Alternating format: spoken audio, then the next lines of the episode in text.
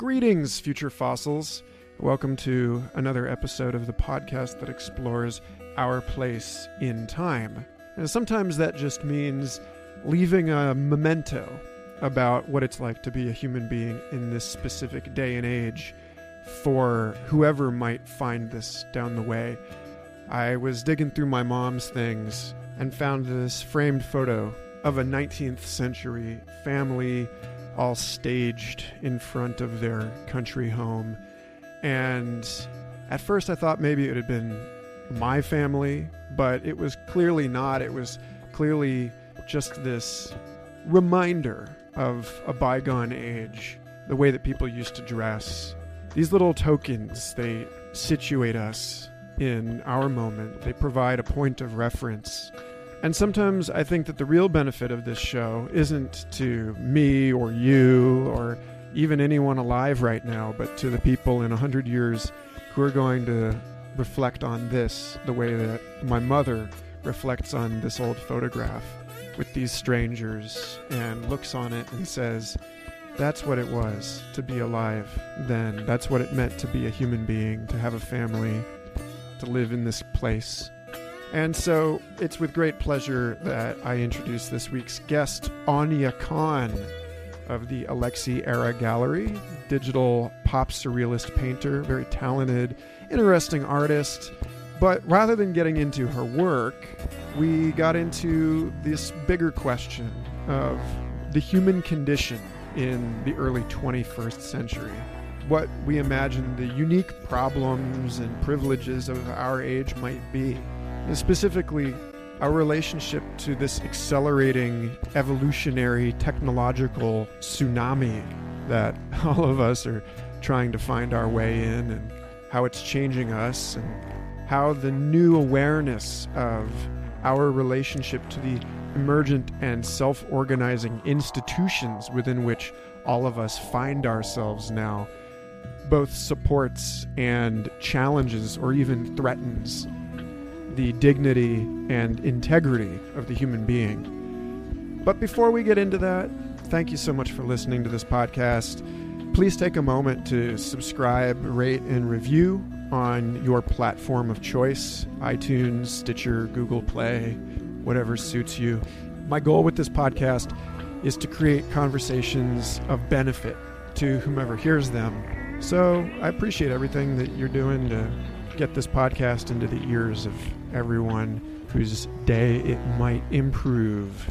If you'd like some fun rewards in exchange for your support, then please go check out patreon.com slash Michael Garfield, where not only are there a bunch of cool videos and free music, you can also learn about the many little things I've set up as a gesture of appreciation for folks like new subscribers Hillary Selden and Brett Kane this week. Thank you so much for your support. It makes it so much easier for me to put in the time that this podcast needs to really flourish and help as many people as it can. It also keeps this podcast free from advertisements, which I think we can all appreciate. Last gratitude shout out goes to Noah Lampert, the founder of MindPod Network, the new home of Future Fossils podcast, alongside a number of other goofy, offbeat, wonderful shows like Third Eye Drops and Synchronicity Podcast, both of which are wonderful. Also, Cory Allen's Astral Hustle podcast, then Zach Leary's podcast. So, yeah. Anyway, I hope you enjoy this episode. Feel free to say hello in the Future Fossils Facebook group if you have any cool links to share or questions for me or other listeners. Anyway, here's Aunia Kahn.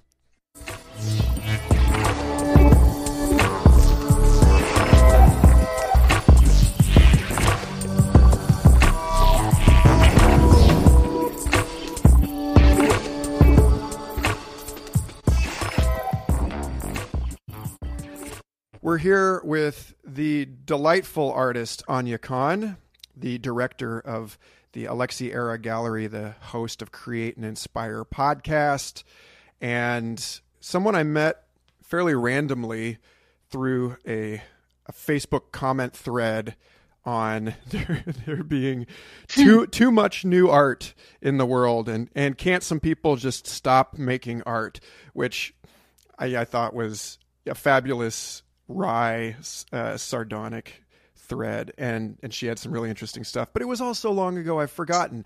And now we're just motivated by this this common interest in portrayal of the fantastic and inspiring our fellow creators. So at any rate we have i have no plan no idea what's going to happen on this call today but i am nonetheless happy to welcome aunia kahn to future fossils. Hello and I'm all good with shooting from the hip. That's how I live my life. So we're good. so, like right before we started, you were talking about yeah, you're going through a phase of consolidating all of these different. I want to call them uh, properties, if we're going to use nasty corporate slang, but all of these different aspects of your life, trying to bring them together under one thing. And so I'm curious, you know, what that's what that's like for you because it feels that trying to simplify the chaos and uh, distractions and organize and cohere everything is is a theme of this day. It is, and it's a great theme for 2017 for sure. You know, starting the year consolidating and and kind of streamlining uh, how you deal with your business or things that you do. I think a lot of creative people out there um, are multifaceted and they do so many different things, and it's sometimes hard to figure out how to streamline it. Uh, for me, I started out as an artist. Um, but like we talked about earlier about music, I actually started out doing music and then I got into graphic design, uh, designing CD covers and all the stuff for a record label I owned. And then that kind of morphed into a more creative phase. And then I started to do art. Then I fell in love with other artists because that's not what I was introduced to in much of my life. I wasn't honored like so many people out there to have art as a um, a very large part. You know, I did my own art and maybe was around people in school, but you know, I didn't experience going to museums or art galleries. I didn't I didn't really even know that a lot of it existed except for, you know, when I would go to the library, you know, I'd pick up art and books and things like that. Other than that, I wasn't extremely cultured until later I got into art and then this whole world opened up. And I was like, wow, there's so many artists.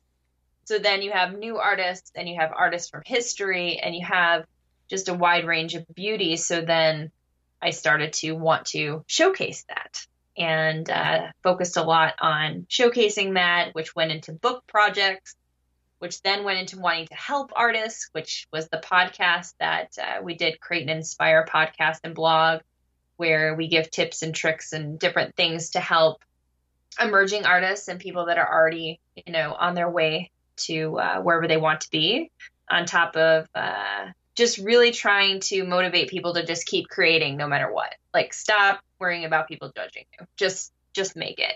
So all those branches kind of started going out in all these directions. I had so many websites going, you know, numerous Facebook logins and when you have to remember passwords for three Facebook pages and this, and I felt like they did have their own thing. They were concrete enough to stand on their own.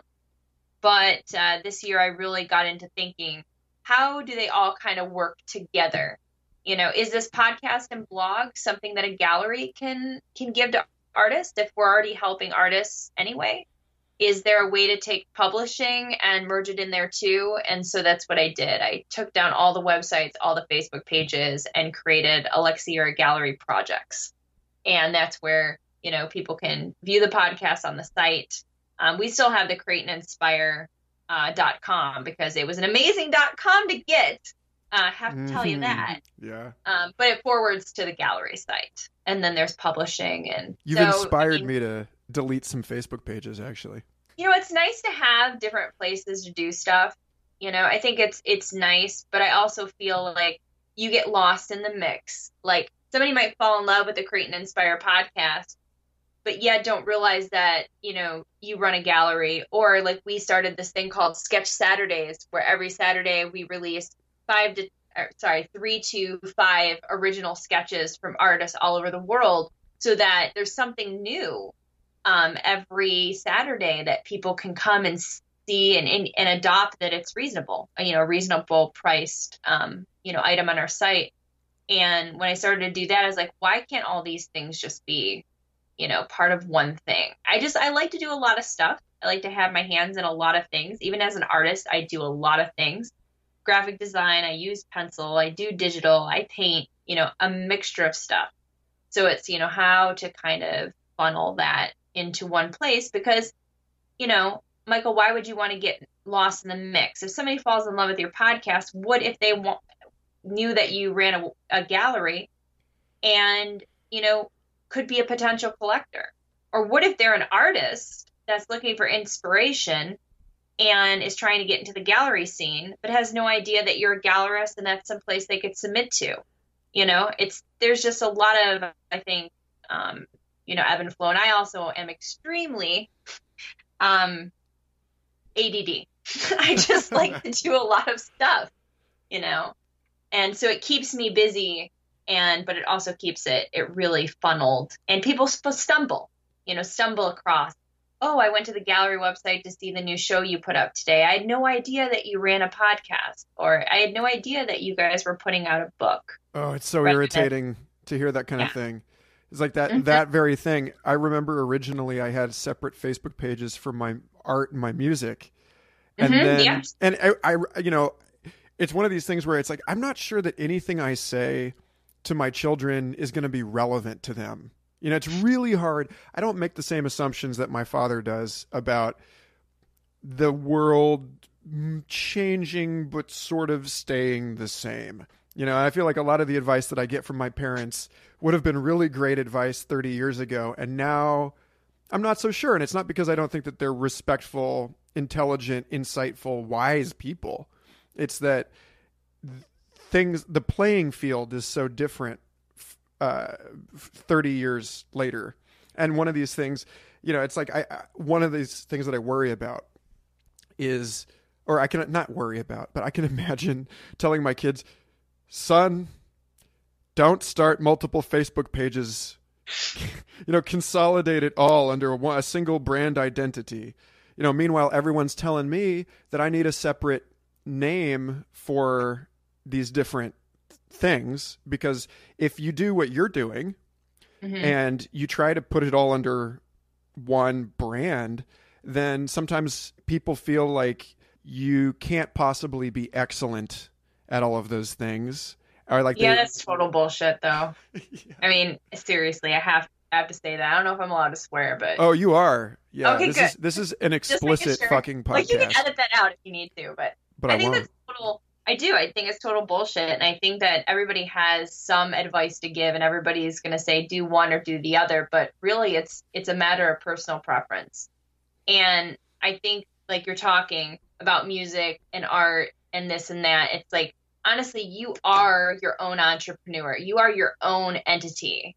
And why can you not put things all in one space? Well, people want to see um, something cohesive. And I understand that from a marketing background because I have a marketing background. I understand that, you know, having just an Instagram that just shows all your art and that's it is, you know, a powerful, you know, thing. But, you know, like myself, I do you know, painting that's very colorful. I'm a photographer who does black and white in extreme contrast to my other work.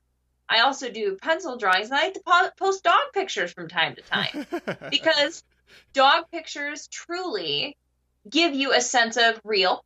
You know, people find you to be a genuine person if you actually share some part of your life that's important to you other than it just be marketing and trying to sell all the time. Well, wait, don't you and, don't you find that you lose people when you post a dog picture? I find like every time I post something about music on my art Instagram stuff that that I lose like 5 or 10 people.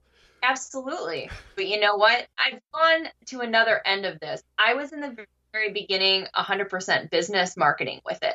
You know, like I must keep the feed looking a certain way. I don't want to alienate people by maybe being too personal. You know, I don't want to post a dog picture because.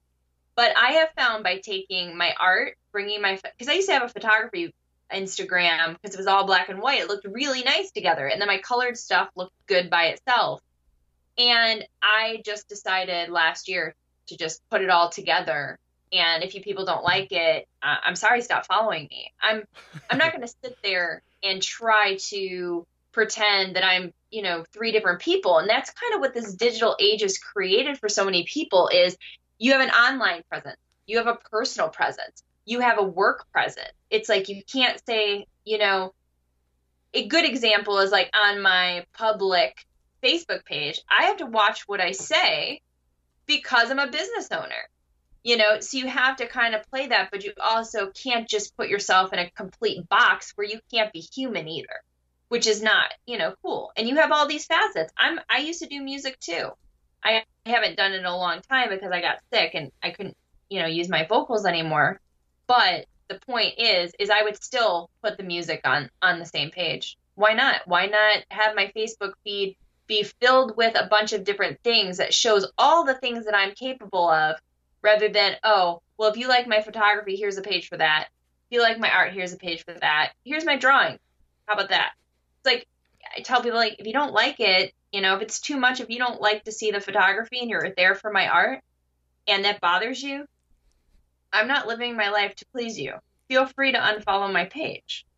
You know, it's like you know, it's an inconvenience. I'm sure you can understand that. It's it's completely inconvenience and again like I'm saying I'm not saying that there isn't coherency and I can see the marketing appeal, but I think for people that are creative, it's a little different than let's say Coca-Cola or something like that who who needs to because of how wide their range is. But if you're a creative person and you know how to sing and you know how to dance and you know how to paint and you're an amazing and you know, sewer and you can make clothes. Show us all you're doing. I want to see how amazing you are. You know, mm. show me everything. Because if I'm not interested in you as a creative person and I'm just looking at one facet and the other shit annoys me, then I'm really not invested in the person now, am I? True. And, and also be invested in the person. Also, I've noticed that that attitude has inflected or possibly infected the way I think about work in general, which is I look back at my my resume and it's a disaster from a traditional point of view. It's it's like yours. It's all over. And you know, there's somewhere in between scientific illustration and field biology and festival psychedelic philosopher and singer songwriter is this if you can see past the job descriptions, you can connect the dots and see what a person is at their core.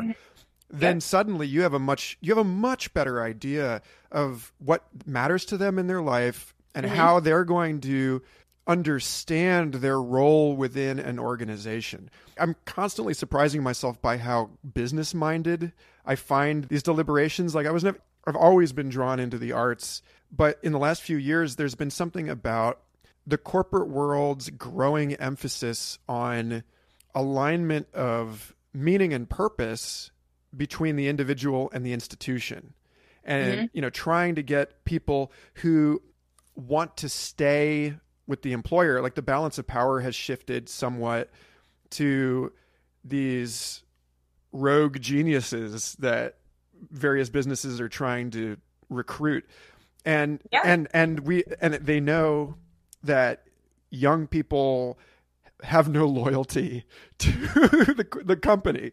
And so it's almost like uh, like the informational warfare that's going on internationally. There's an attempt to spin to like sell the brand to sell the employer to the employee. And in order to do that you really have to see the whole person. And you have to see why they're there in the first place.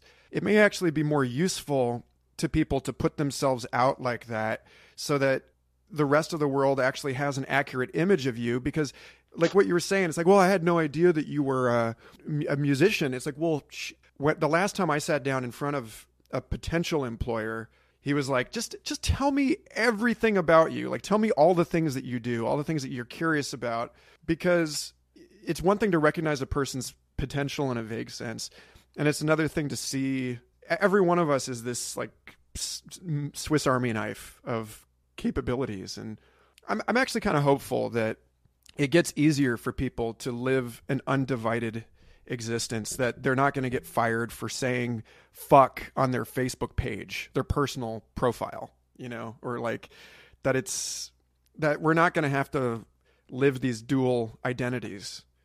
I wish that we didn't have to. I will say that there is a part of me as a person who um, is pretty vulnerable and um, you know pretty accessible. And i open myself up and say some things that maybe i shouldn't say. I mean i am very good at how i say them and i try to be as professional as i can but i'm also not just a tight-lipped person. You know if i feel like I, somebody needs to be stood up to or there's a gallery taking from artists or you know there's a cause that's important you know i'm not just droning on on my facebook about political posts all day but you know maybe once a month or once every two months when something is extremely important to me i will i will say something about that. And i think that there's validity to that. There's a, a, a balance going on right now with you know people who can access social media.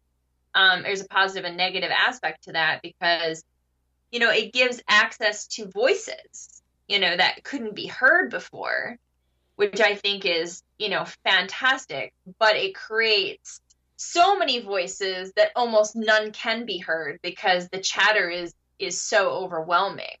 So it's everything technical has so many positives and so many negatives and it's really trying to to balance that. And one will one person will say well this is really good. While another person's you know perception will be like this is a really terrible thing.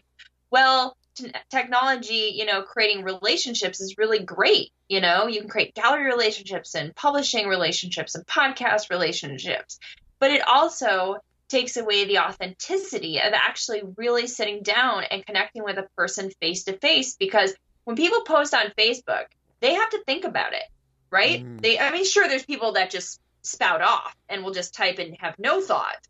But granted, everything is kind of censored. It's through a filter people are wanting to be perceived a certain way, so they handle it differently. Rather than if I met you in person, there would be a completely different kind of dialogue as as a human spirit. So I think that that's kind of a, an unfortunate thing that we're seeing, and I think that that's why maybe people kind of to circle this around, why people are feeling like they cannot be genuine and have you know, well, I'm a this and I'm a that and I do all this stuff. You know, I want to just stay over here and maybe I'll put a little something over here because by showcasing all of these things, it's almost too much vulnerability, but it also makes you look, like you had said earlier, kind of all over the board. Like, well, if you do all that stuff, then you must not be good at one of them because, you know, you, you can't be if you do do that many things, which is absolutely not true. There's tons of smart, creative people out there that can do five different things and do them remarkably well.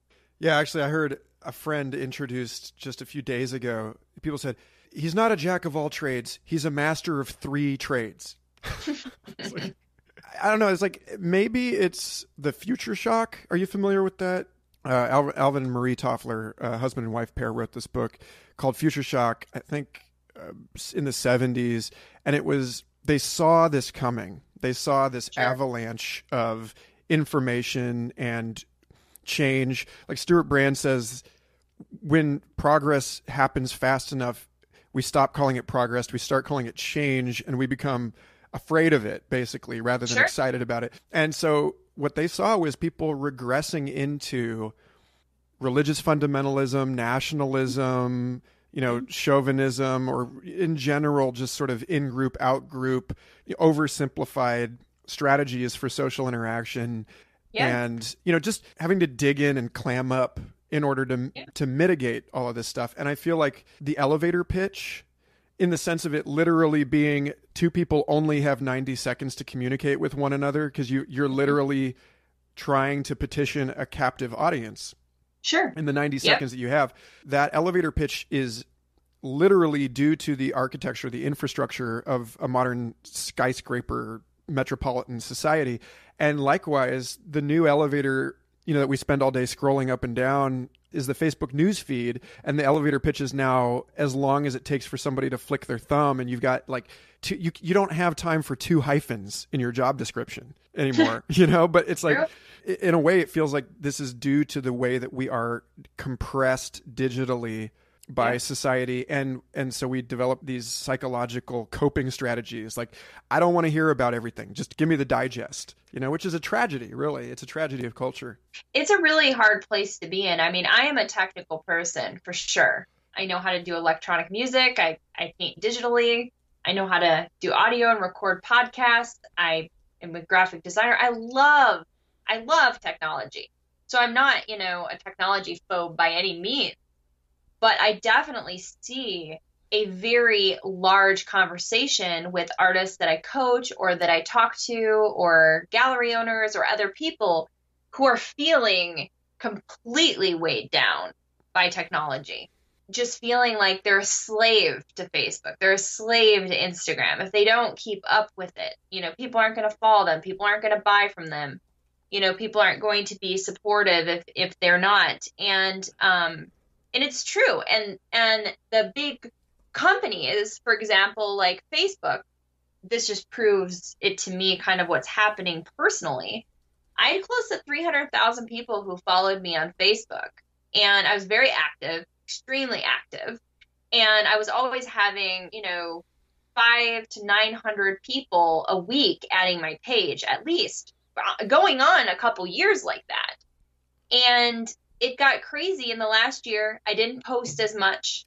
Um, I was very busy with the gallery. I didn't do a lot of art. I was moving across country, had some health issues, just things, a lot of things took me away from my own creativity, which was fine because my focus was somewhere else for the year. And I noticed my numbers just started dropping. Not that they just weren't going, but just dropping at like large amounts. And I started doing some research and started realizing that Facebook was actually punishing me for not posting. what? I mean, and I know that this might sound conspiracy theory, but for years, I've ran that Facebook page for years. How is it all of a sudden when algorithms change and I just don't have the time to post? Not that I'm posting stuff that people don't like. Nothing. It's just I'm not as active. So all of a sudden my numbers start dropping. I start posting again and my numbers start panning out again. Like, oh, okay, you're posting now. So we're we're we're looking at this from artists and creatives and sensitive people. All these people in the world that are creative people, whether they're musicians or they're poets, we are all sensitive on some level. There are mm. there is this sensitivity in there. Um, we feel things. That's why we are creators.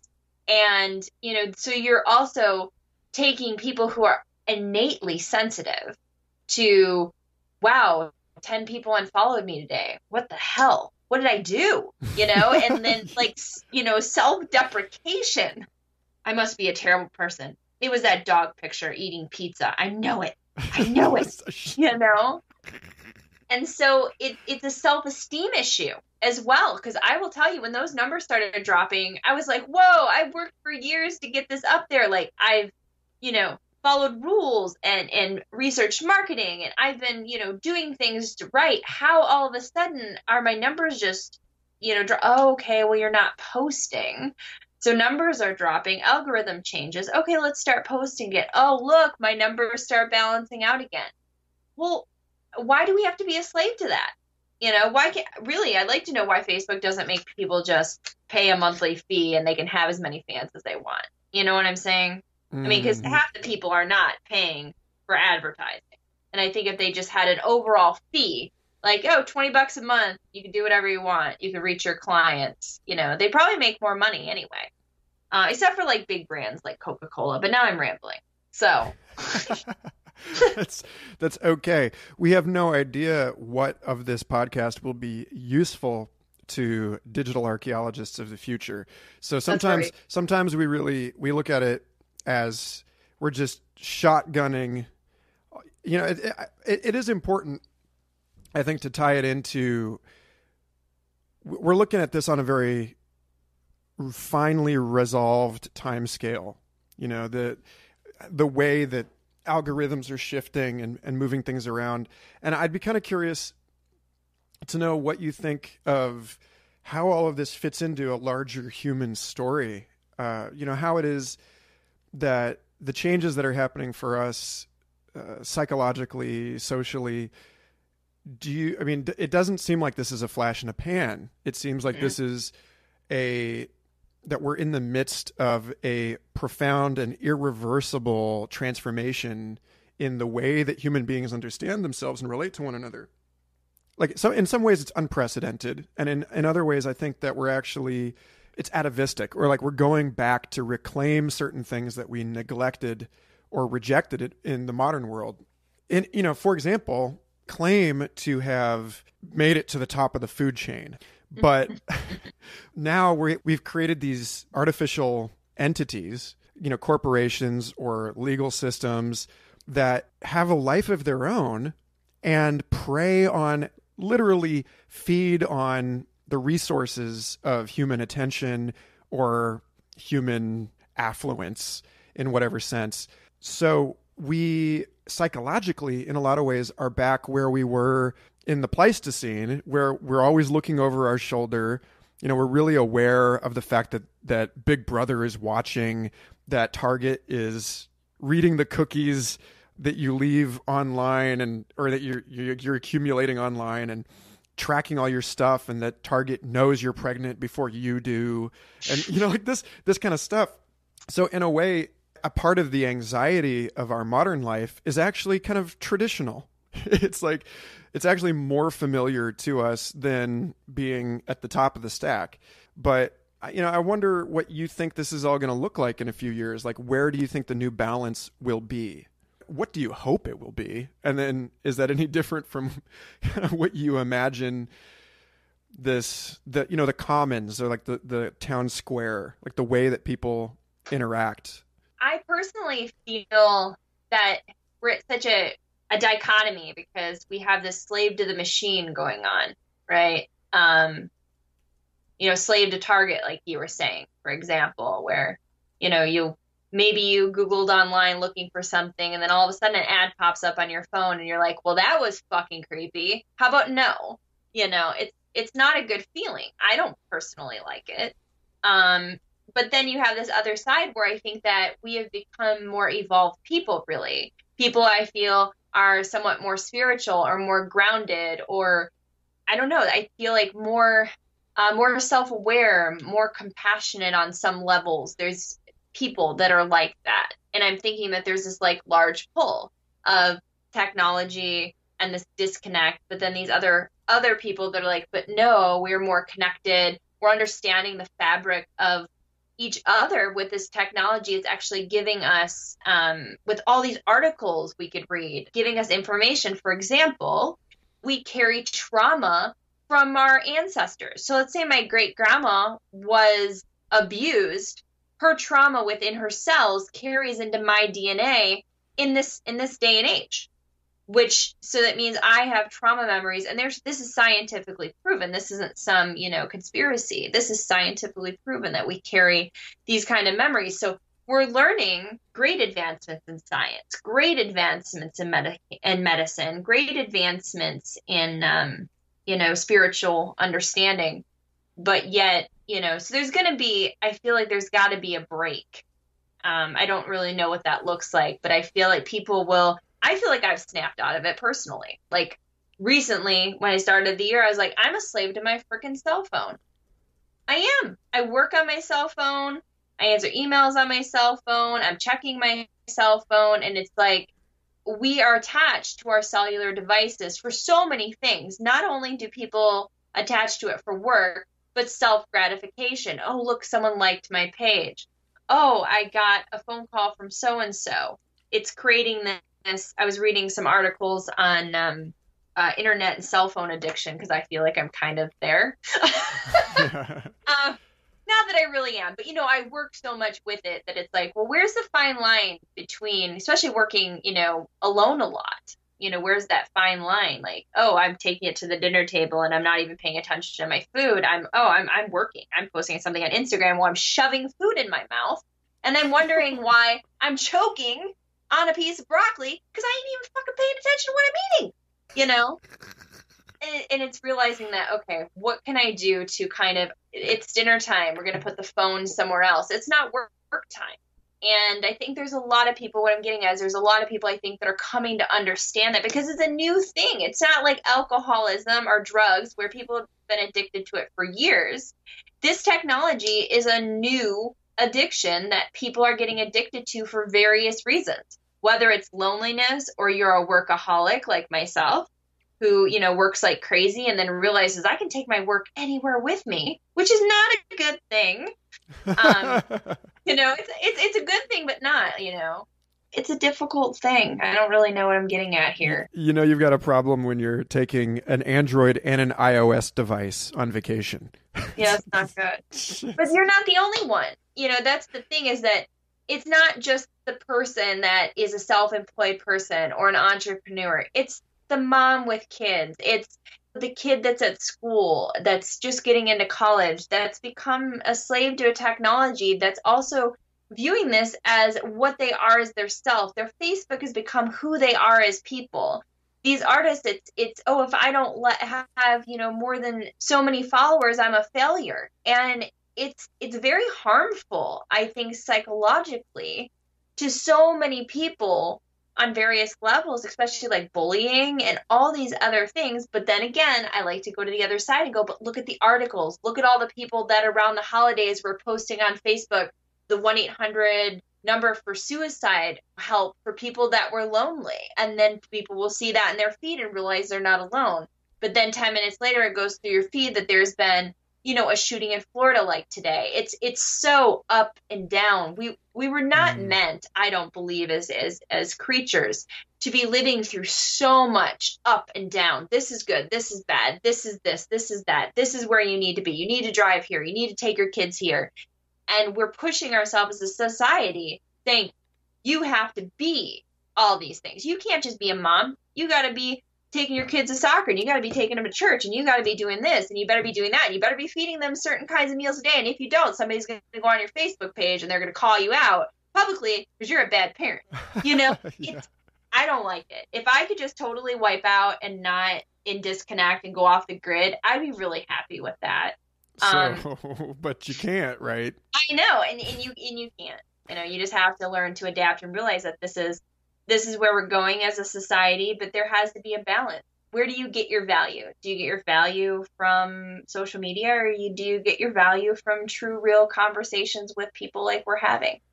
You know, where is that true interaction? Where can you find the value in the chaos, like you said earlier? You know, so much chaos. Where is the value? Where is the vulnerability? Where is the truth? I, you know, I feel like our world would benefit from rather than an ad blocker, like a social quantization blocker, like you just don't get to see how many people liked your post. That, yeah, I could see that. You know, that there's there's something about that specifically that there's this thread quantified self. Mm-hmm. People are measuring the way that they sleep, they're measuring their heart rate variability, and it's fascinating and it's all of these these new insights about these little patterns that you can quote unquote hack in your own cycles, your own rhythms. But at what point does that become a way for your insurance company to play you like a violin so that mm-hmm. it's already happening, that they're already linking up your actuarial tables to your Apple Watch so that they, yeah. you know, they can get a sense.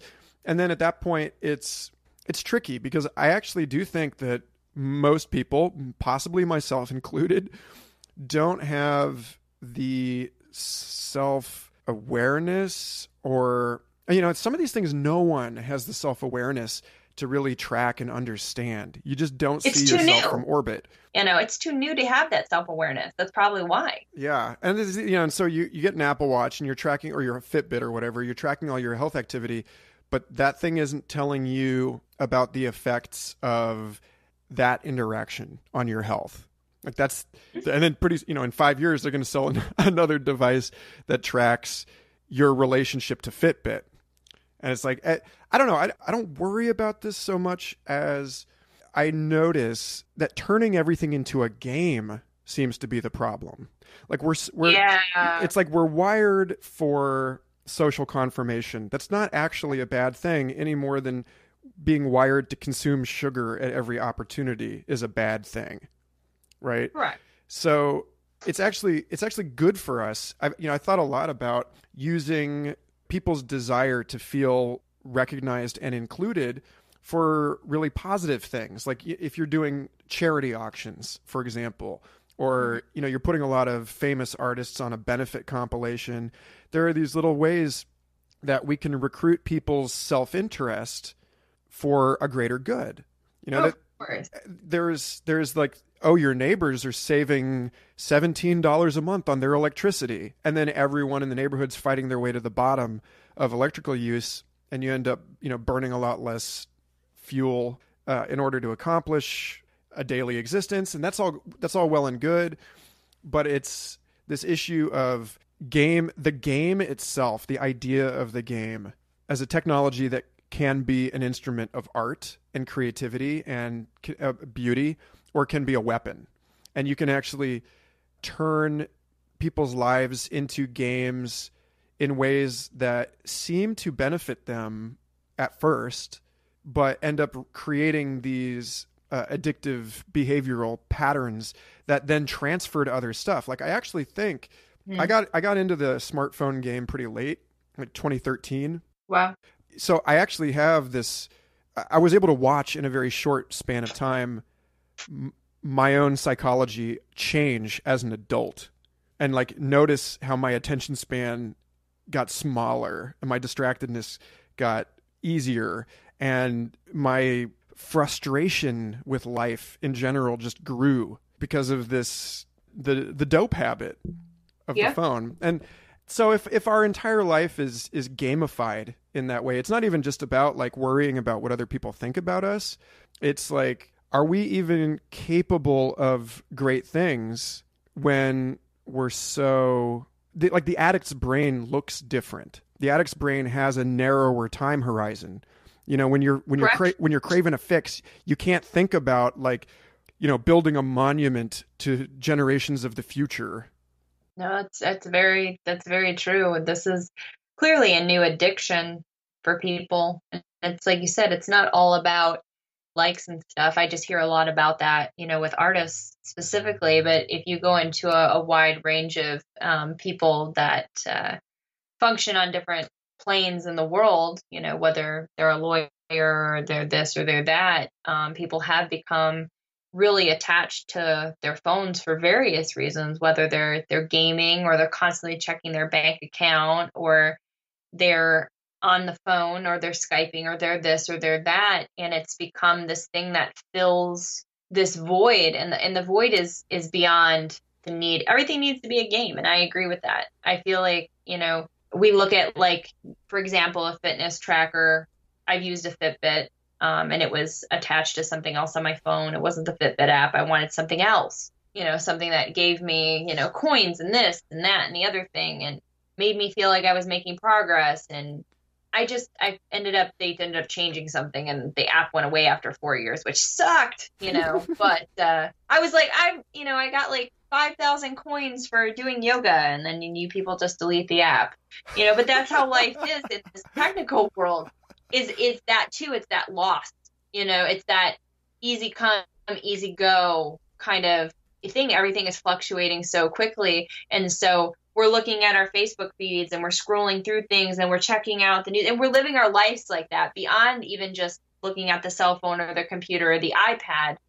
We're living life like that. People are driving through life and they're not even paying attention to what's happening around them. And then look at all the people that are driving and texting because they're so attached to their flippin' cell phone and it's not illegal not that it's not illegal to text and drive, but it's not illegal to have it with you, like alcohol or other drugs. And people are being killed by it because someone is so interested in who sent them an email or, you know, whatever the case may be. Did my boyfriend just text me? Does he want to break up with me? Because we want instant gratification. We can't wait five minutes to pull over to check it. We need to know now. I want to know what's going on. And I even see that with emails that I get that I'll get emails and I get a lot because they do a lot of different things. And sometimes I'm not, you know, the quickest person to reply. And I mean like, you know, a couple days, not like weeks. But then I have people like, well, why aren't you replying? Like, give me a minute. Give me about 30 seconds. How about that? And you see that instant urgency with with so many things too. So we're moving at a fast pace. We're connected to something for various we're all connected to the same thing for various reasons. And that's the other thing too. It's not like I don't feel it's the same as alcohol or drugs because there's so many different drugs and there's alcohol and there's a lot of people that, you know, don't that use all of that and it's no good. But anybody can be connected to a phone and not think that there's anything wrong with them. The majority of people who are alcoholics kind of know they're alcoholics. And the people around them are acutely aware they're alcoholics, even if they're in denial.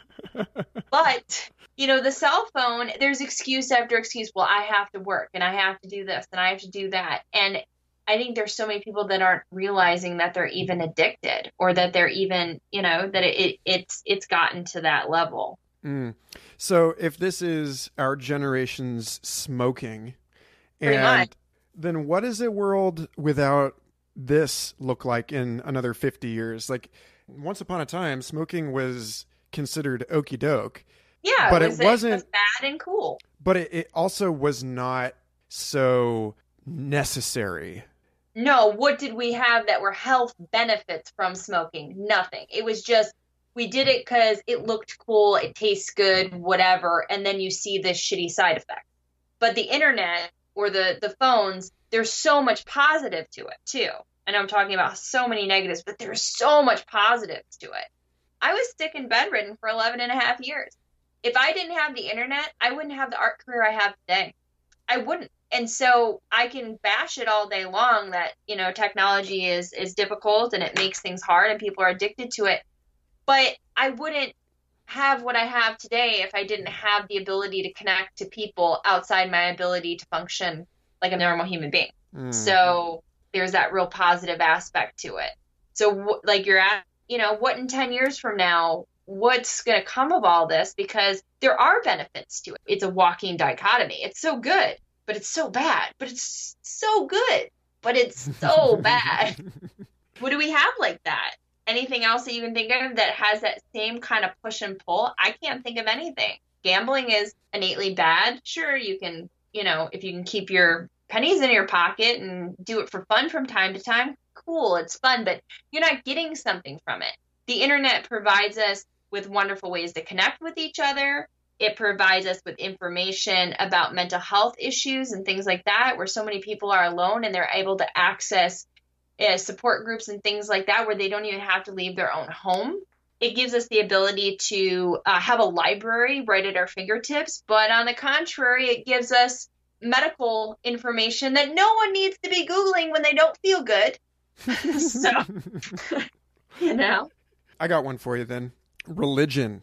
We know that religion, people feel happier, they live longer, Mm-hmm. and it's part in part because of community and in part because of with some certainty that they've got it figured out that they're not stuck in this existential question mark that the a religious have to live their lives in Yeah. Re- religion you know i mean atheism qualifies as a religion just to- Sure. you know it's it's anything that's i've got a declared set of beliefs and a community of people that agree with me and we find some solidarity but then again it's completely reasonable to ask the question as so many people have whether religion's benefits truly outweigh the historical and personal costs. You know and like especially in a world mm-hmm. like our world today where things are changing so rapidly that any established authority any voice of wisdom has to be questioned because not only are we facing a legitimacy crisis with our, our religious leaders, our political institutions, our scientific paradigms, Yeah. our educational techniques and traditions. It's like it seems like everything is up for grabs right now. So even though retreating into religion as a way of feeling good, feeling like you got it figured out, connecting with people who share your beliefs, that is a deeply rewarding thing. But Yeah. I, I wonder there I already know so many people, most of them Europeans, who who have less of a problem with smoking than they do with religion, but for the same reasons. It's the same thing. It's like, well, it feels good at first, but really you're limiting yourself, you're damaging yourself, you're relying on a, a strategy that ultimately cannot possibly handle all of these unpredictable circumstances that you throw at it. It's always that guy in the horror movie who's like praying to God right before the alien puts his separate set of jaws through his head or whatever. You know, and it's like, well, okay. So yeah, that's one I would suggest. No, I would have to agree with you. I think I, I couldn't think of anything else, but religion plays a very similar role that technology does. You know, it's it's not innate like smoking's innately bad. You know, and that's just that's just what it is. Not a good thing.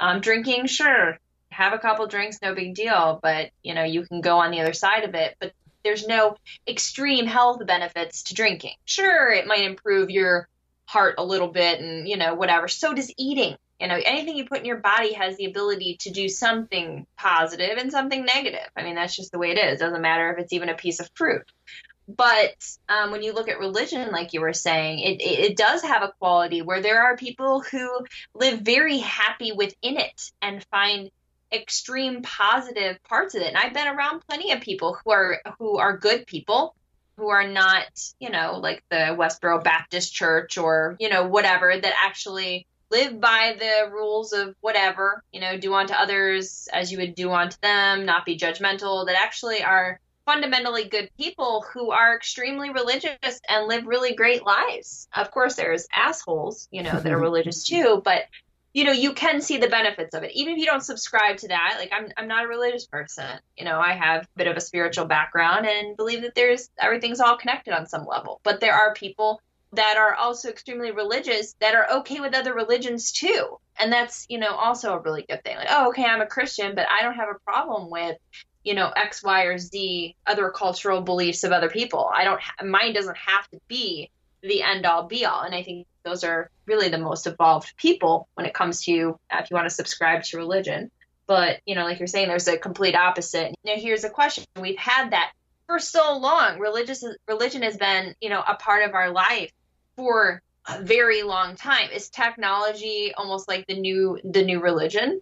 And it's going to be because it's not going anywhere. And that's the thing. Unlike other things that kind of come and go. Technology is not going anywhere unless we have just a complete blackout and there's no ability to do it. Uh, we have too many things that are integrated into technology from science to medicine to personal life things like phones it's it is a new way of how we're going to live our life and i just saw an article on uh, i think it was on cnn i'm not exactly sure but they're talking about how um, robots, which they've been talking about this for years, but it's really come coming to fruition now, where robots are going to replace so many people's jobs. Well, what are people going to do when you know so many of these jobs are being replaced by robots? You know, is mm-hmm. it going to create a better sense of purpose? Are people going to go towards jobs that maybe have more purpose? Because you can't have a robot doing a heart surgery. There is no way that a robot is going to be that precise. And not saying we don't have great precision because we can do crazy stuff in space and things like that. But when we're dealing with the human flesh and the human form, if you're doing a heart surgery, I think people are always going to want a human hand in that. Maybe I'm wrong, but that's how I, I feel that, you know, there are certain jobs that I don't think will ever become mechanical. Well, I'd say maybe there's there's always a niche for human heart surgeons that in the same way that there's like still a store in Austin that sells typewriters. Right? You know, that that there will be a lot of people who just don't trust robots and like maybe in a hundred years they'll all be dead and then the rest of human society will get on with it and and, sure, sure, and, right. and wonder wonder at the day that people ever relied on this drunk cardiac surgeon, you know, who's true. But at the same time, like I, I guess that's the way I think about things in the future. Is I don't know that anything is ever going to truly go away. No, there will always be somebody who wants to hold on to it, even if it's centuries from now. There's always going to be something that will either they were a part of it and they still want to hold on to it, or they're a historian or somebody who looks at the past and says, this is still valid. I'd like to still adopt this, support this, or whatever. You know, anything that comes into existence will always exist. It's just a matter of how much it does exist on an everyday life. So we're getting close to an hour here, and I want to take the opportunity to dogleg this conversation into something a little different. That's great. Sounds because good. because you just mentioned that you spent 11 years in bed. And we don't have to get too personal about this, but I just had a chat last week with another fellow podcaster, Michael Phillip of Third Eye Drops, where we were talking about the HBO show Westworld. Have you seen any of that? Mm-mm. I don't own a TV. I, I haven't watched anything in like a long time. wow. Okay, so So, what's the premise of it? it's it's based on an old 1970s film by Michael Crichton where there's a theme park full of it's like the Wild West but full of robots Okay. instead Yeah, of actual people. because I know him as an author. So Yeah. yeah, So in this world, Michael Phillip was suggesting that he thought it didn't make sense that people would go to all this effort to make a flesh and blood simulacrum of the the Wild West that you could fuck and blow up and mess around in when you could do all this stuff convincingly in virtual reality. And I said, actually, I think it's the other way. I think that people might get so spoiled or jaded in the future by endless digital delights that we crave something real, that we crave substance, that we crave limitation, and that the joy of a theme park like Westworld would be that there are at least the appearance of actual substance and actual consequences in a way that you're not going to experience in the virtual space. So I'm curious as someone mm-hmm. for whom so much of your life has uh-huh. been bound by health issues. How do you reflect on that in light of knowing that, you know, whatever your situation was, almost certainly unimaginably better than you would have gotten 500 years ago? correct. And also, it's one of those things where it's like, oh, there, there was the last guy to die of cancer. This bugs me all the time, and I, I wish I had an easy time of letting it go. Just knowing that the struggles and limitations that define my life now hmm aren't going to even be relevant to the people in another 50 or 100 years. It's like, you know, it's, it's like, man, it's, it sucks having to crank up this, this radio. And now it's like you buy a radio with a crank on it for fun. Right. So what does that, Yeah. you know, what does that trigger for you?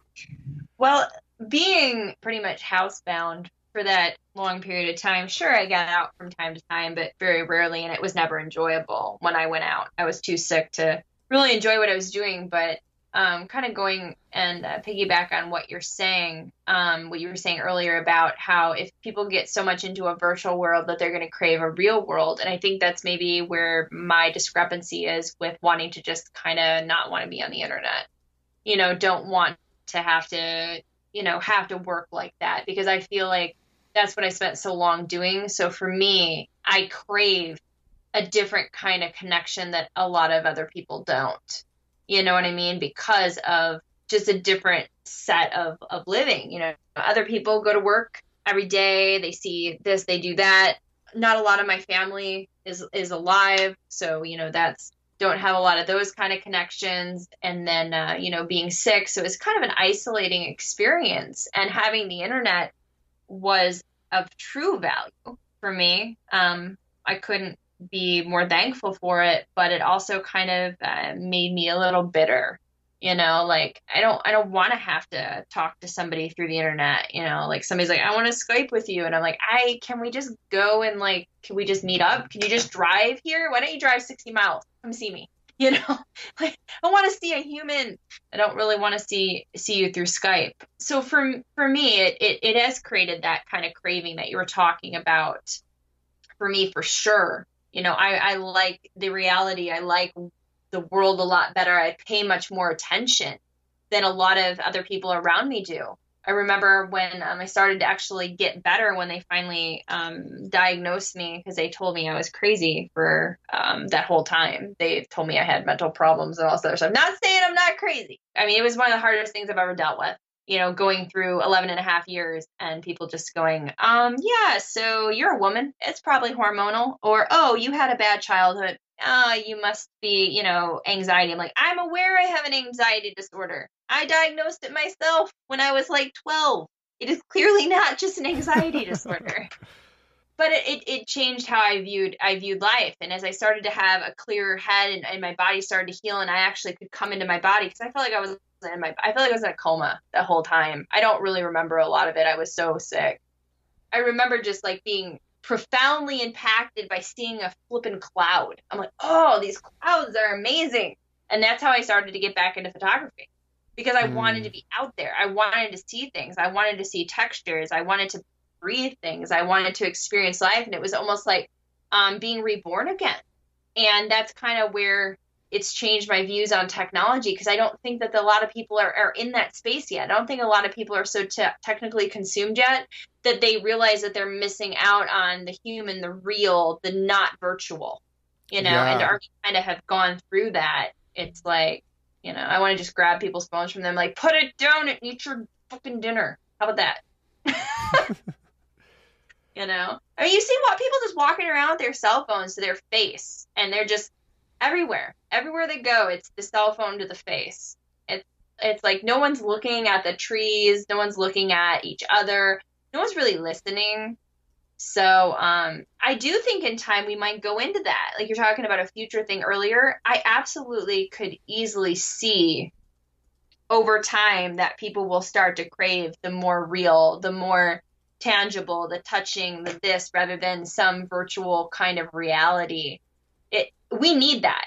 It is is scientifically scientifically proven as humans we need social interaction that is physical, that is in in real tangible time that you know the internet and phones and Skype and all these things do not fill that need. It feel fills a need, like you're saying, the the addiction brain. It feeds that, but the real healthy part of the brain that develops relationships is not being developed in the same way at all. Mm. So yeah, it was a it was a crazy time in my life. I'm a, I'm very thankful to be alive. I almost died, and that is why I'm extremely project driven and just can focus and love to do a lot of stuff because kind of feel like I missed out on a lot, a lot of time. It's a lot of time for a young girl like me. so did it did you bounce out of that with a sense of urgency for legacy yeah. projects in particular? Like or like was it a sense of I'm I'm curious at how that the sense of compressed time or an increased sense of your your mortality motivates and, and gives a sense of purpose. This is something that you hear from people over and over who've had a brush with death that they're like, mm-hmm. well, I'm I'm done with the bullshit. Yeah. Absolutely. It's it's it, it's created a monster in a way. A po- there's positive and negative aspects to it. Always been a driven person. Uh, a lot of people didn't know I was sick because I hid behind it. You know, creating my art. Uh, that's all I did for years. You know, creating an art career. And then once I got diagnosed is when I went into the gallery and I jumped into it very quick because I had always wanted to. And um, I'm just I'm a person that does stuff. If I want to do it, I'm going to do it. And if I have the ability to do it, I'm just going to do it. I'm going to take a risk. I'm a risk taker. You know, if it doesn't work out, it doesn't work out. I mean, I'm not I'm not a risk taker in the point that I'm going to do something stupid. I'm pretty calculated and I plan stuff out, but I also don't just wait for the per- perfect moment either because that's never going to happen. Mm-hmm. But once I got to a point of being decently functional, I jumped in so hard that I set myself back and that's actually what I'm dealing with right now is I jumped in really, really hard in 2013 with everything. And uh, like you're saying, there's an urgency, and I can't stop it. It's an urgency of, well, I don't know how much more time I'm going to have. And is the other shoe going to drop? Am I okay now, but something, you know, could happen later? And I'm still struggling. You know, I'm not 100% well, but I'm, I'm way better than I ever could have been. You know, I'm probably about 80% now which is great. But after you're sick that long, it takes a couple years. And I'm not patient. you know, I'm not a patient person. I've never been a patient person. And being sick made me less than patient with anybody. You know, I was like, why don't we figure this out? And I went through hundreds of doctors. And after all the psychiatric stuff, you know, I read so much stuff about all that stuff and you know trying to figure it out on my own i even put myself in a psychiatric hospital at one point at the end of it when i was so inebriated and was pretty much on death's door. And I'm like, fine, if I'm crazy, sign me in. Where's the paperwork? Give it to me now. You know, I'm done. um, it's a true story. I, I absolutely signed myself in. You know, I'm not I'm not too proud of anything. You know, I'll be open and, and say, you know, if I'm wrong for sure. Um, but the urgency is strong. The goal setting is strong. And for me, I need to slow the hell down a little bit. I need to calm calm down the motors and be like, okay, you can't make up that many years in in in such a short period of time. And the the way the world works doesn't help me because everything is so fast paced anyway. So everything everybody wants instant gratification and all this stuff. So it just plays into the fact that, you know, I move fast, I talk fast, when I was younger, I wanted to go to school and be a surgeon. I'm going to do all this crazy stuff and goal driven. And then it was like, no, you're going to be in bed. How about that's what you're going to do? Hmm. And you can't hmm. do anything about that. You can't change anything about that. And then when you can, the psychology of it is one of the craziest things I've ever experienced. Because also, when you start to get better, you have to learn who you are as a as a different person. Because when you were normal and then you get sick, you have to mourn who you were. Because all you do when you're sick is go, I really want to be that other person. Why can't I do this? You know, it's very painful to to not be able to function especially when you're somebody who likes people, likes to go out. You are an outgoing person. You're not somebody who wants to just sit at home.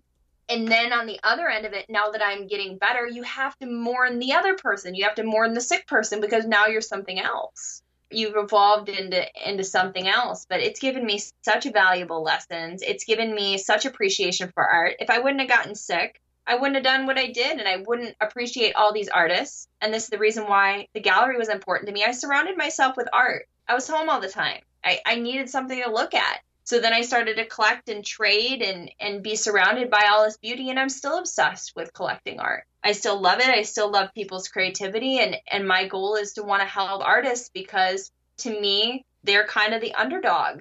You know, they make these beautiful things and they're not looked at like the Michelangelo was, you know, forever ago that was actually really appreciated. You know, mm-hmm. there's so many people out there that are creative and and do beautiful, wonderful things. And because, oh, they don't have so many likes on their Facebook page or because X Gallery doesn't show them, they're nobody. Everybody's valid. Everybody's creativity is valid. I don't care if I dislike it or not. Every human being on this earth has validity. And it, it opened my eyes to really look at people for what they were internally. And that's kind of go all the way back to the beginning why I decided I'm not going to split myself up between I'm a this and I'm a that and I'm going to put them all these places. I am all this and I'm one thing and that's that's what I am and I hope everybody out there will start to realize that about themselves. They'll just embrace themselves and go, "You know what? I am all these things and if if I like to fucking swear, I'm going to fucking swear. And if I'm a sweet person who will do anything and I will give the shirt off my back, then that's the kind of person I am. But I can also say the F word you know, it's that kind of feeling. And I think I really hope that younger people and older people, they start to get that attitude earlier on. I mean, you look at old people. I freaking love old people. They're like my favorite people in the world. They have so much. We don't we don't care anything about our older generation, which is really sad. They have so much value. But look at their attitude. They get to a point where they're like, um, how about I'm just gonna live my life and you don't like it, kiss my ass and we need to adopt that earlier on. We should be living from our spirit. We shouldn't be living to get friends, to get likes. Obviously, you can't be at a place of work and be swearing all the time. But you know what I'm saying? You should be allowed to be genuinely yourself without judgment.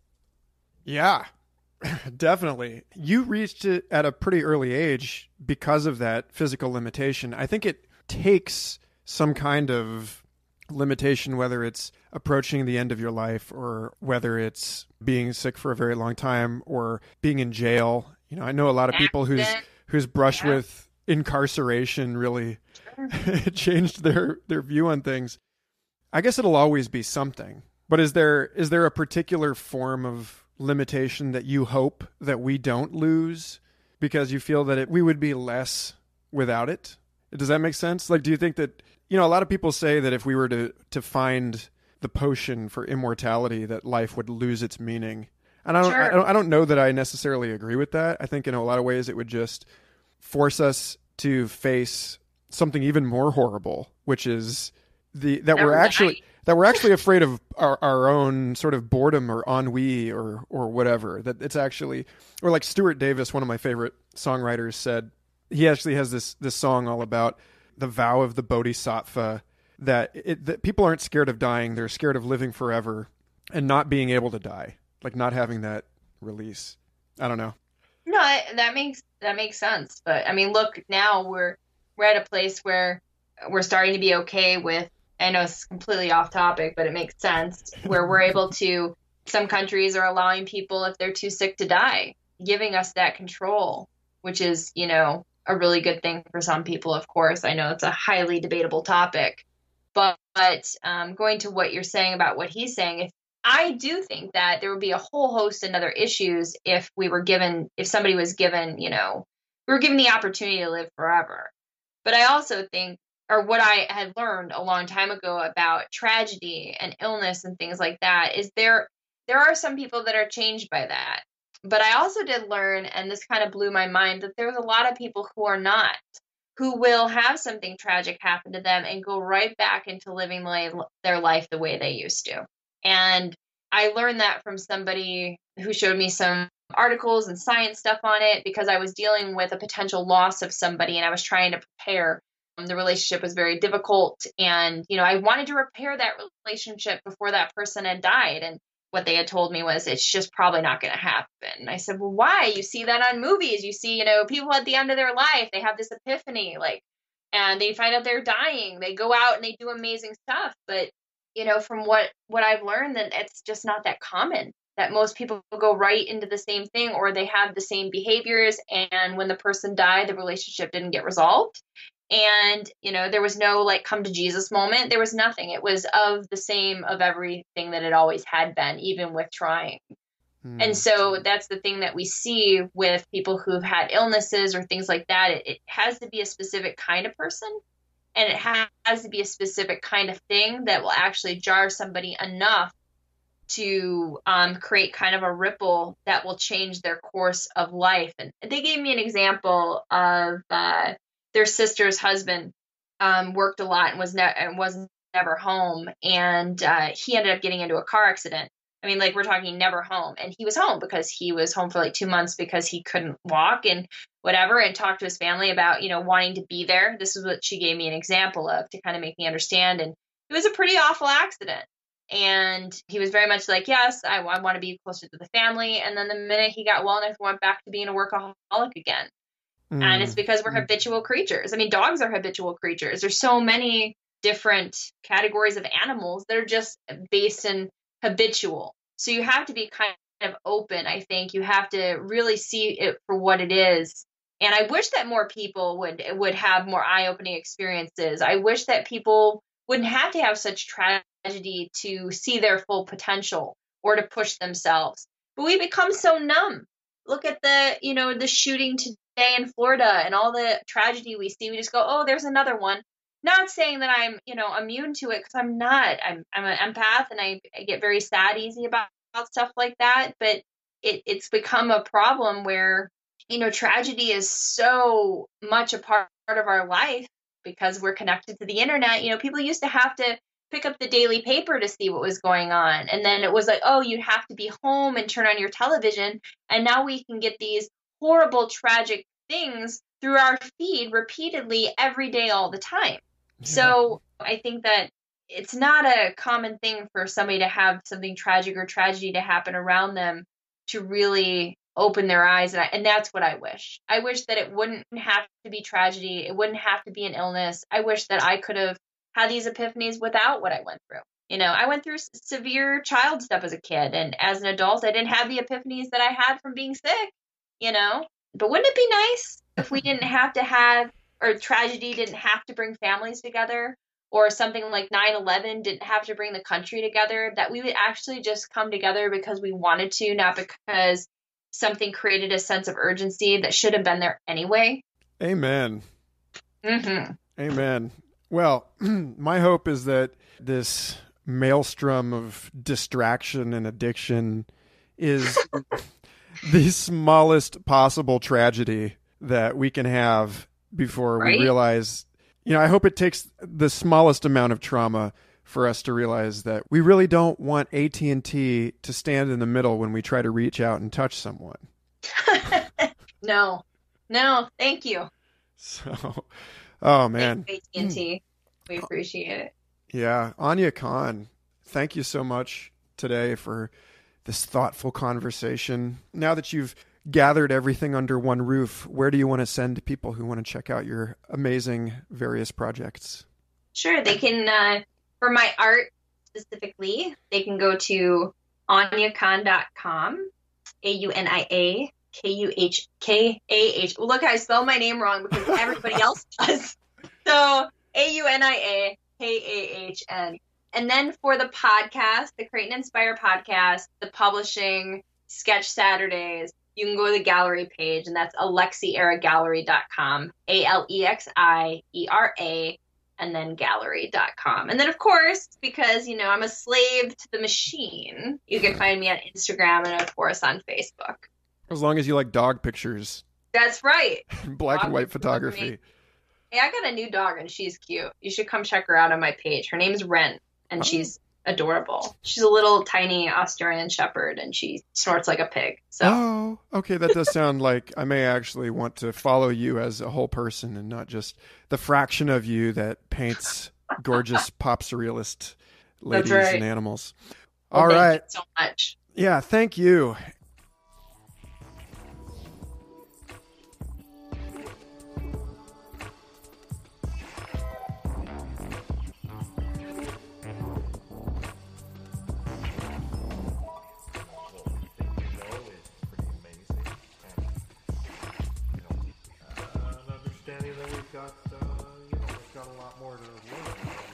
Not done here, and we may not ever.